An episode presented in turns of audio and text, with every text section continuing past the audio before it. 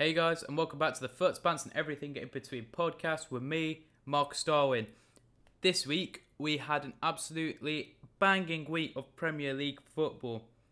Match week six included games like Chelsea versus Manchester City, Manchester United versus Arsenal, Arsenal versus Tottenham, and Brentford versus Liverpool, with it all to play for at the top as the teams are still scrambling away to try and get away from one of each other um, at the top of the table. So there were some shocks to say the least uh, this week, if I may say so myself, in my professional opinion. Um, I'll go through the other games that happened, just the score lines, and then we can get right into the nitty gritty. So, starting with Everton at home to Norwich, easy, comfortable 2 0 win for them. Leeds home to West Ham, West Ham winning 2 1 there.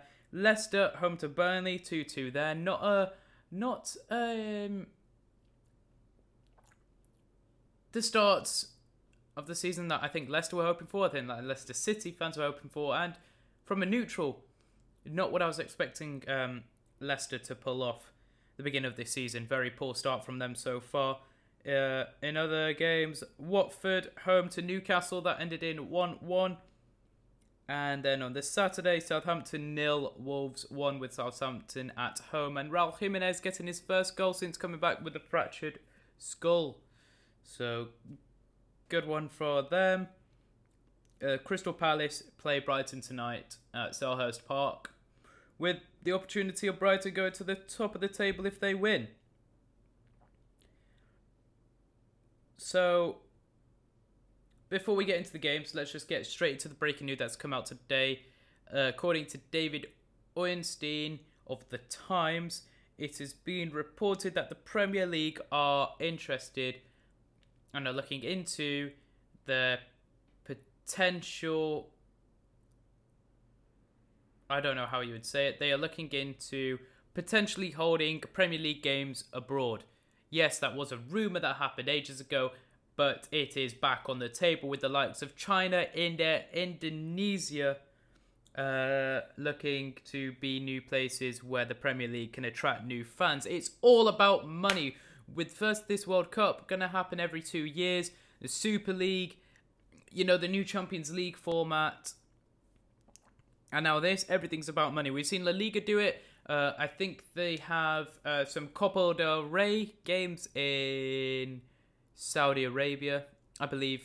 I'm not too sure. I know that they do have them abroad. Uh, I know that La Liga were looking to have some games in America. I know that, of course, the NFL, uh, which is the um, American Football uh, League back in America, not soccer, football, uh, they have a few games in London a year. So I I personally don't think it would be a good thing, but then again, it's whatever they want. What what realistically I would want if they were going to change something in football to bring more money in, it would be to show the three o'clock kickoff games, four o'clock in uh, Spain. The three o'clock UK kickoff times. They're not shown to attract fans into this into the stadium, but realistically, you know, a five o'clock kickoff is shown on TV, but yet still got a full packed stadium. So I don't know what the thinking is there, and I really hope they do overturn it. Uh, but for now, it's not looking likely. Well, there's been no talk of it. Right, we'll jump straight into the first big game, which was Chelsea versus Man City at Stamford Bridge, and it was 1 0 to Man City with Gabriel Jesus getting the goal. And let me just tell you that City were all over Chelsea in this game. They really were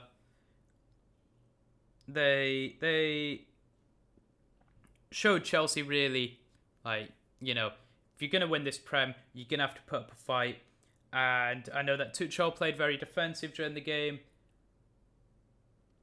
and it didn't go well for him. To be honest, it, it didn't go well at all. we look into the stats here. we just look at you know City finished the game with a 60% possession, uh, four shots on target. Chelsea had none. Uh, 15 shot uh, 15 shots in total for City, five shots for Chelsea. You know, uh, City had 200 more touches. They had nearly 200 more passes. You know, they were all over them. 13 corners. So, yeah. It was a dominant game for Manchester City. Really. And, yeah. Uh, uh, United Liverpool uh, Liverpool United Villa game. Uh, Man United at Old Trafford. They lost this game 1 0, unfortunately, with horse scoring. Uh, Hause horse. I don't really know how to pronounce that. Uh, scoring from a header in the 88th minute from a corner. Uh, Manchester United getting a penalty in the last minute with Bruno Fernandes scoring it over the bar. Now, this is a talking point. Did Bruno Fernandes miss the penalty on purpose to get Solskjaer sacked? I know it sounds ridiculous, but Steven Gerrard did it at Liverpool to get Hodgson sacked, so all I'm saying is it could be. It could be. Because there is a clip also of uh, Ronaldo saying good job to Bruno as he missed the penalty. It wasn't a sarcastic thing. I think it was like a we need to get this guy out of the club sort of thing. So, yeah, unfortunate result for Manchester United. They lost in the midweek in the Carabao Cup as well to West Ham.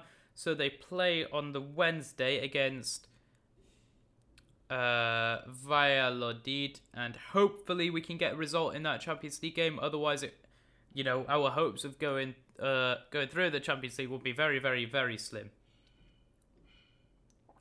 Uh, Brentford, Liverpool. This was at Brentford Community Stadium and it was 3 3. What a game this was!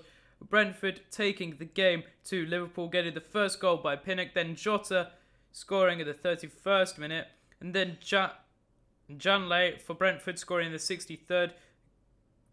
Uh, in between that, Mohamed Salah scored in the 54th. Then Curtis Jones to make it. Curtis Jones scored to make it uh, two one.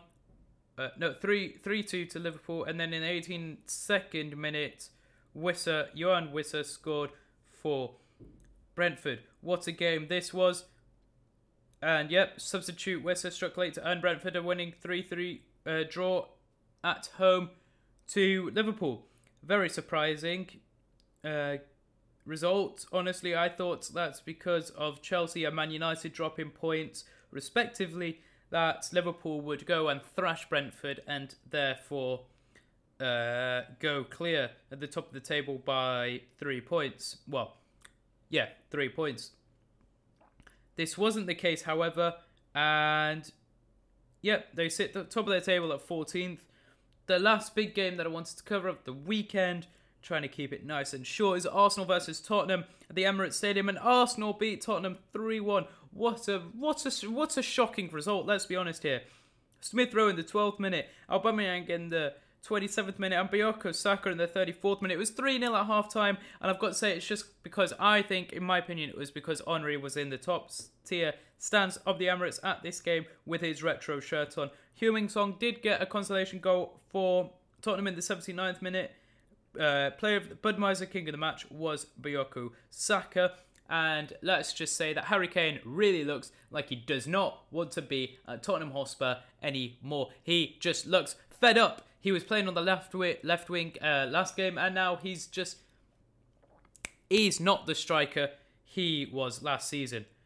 A quick review at the table before we go, and it stands Liverpool, Man City, Chelsea, Man United, Everton, Brighton, West Ham, Aston Villa, Brentford, Arsenal, Tottenham, Watford, Leicester, Wolves, Crystal Palace, Southampton, Newcastle, Leeds, Burnley, Norwich.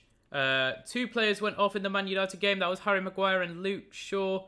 Hopefully they're all right, but you know, you never know. Right, guys, that has been me, Mark Star, of the Foot Spans and everything in between podcast. I hope you're enjoying these bite sized episodes. And yeah, make sure to follow us on all our social medias. Email us if you need to at footspantspod at gmail.com. And until next time, adios.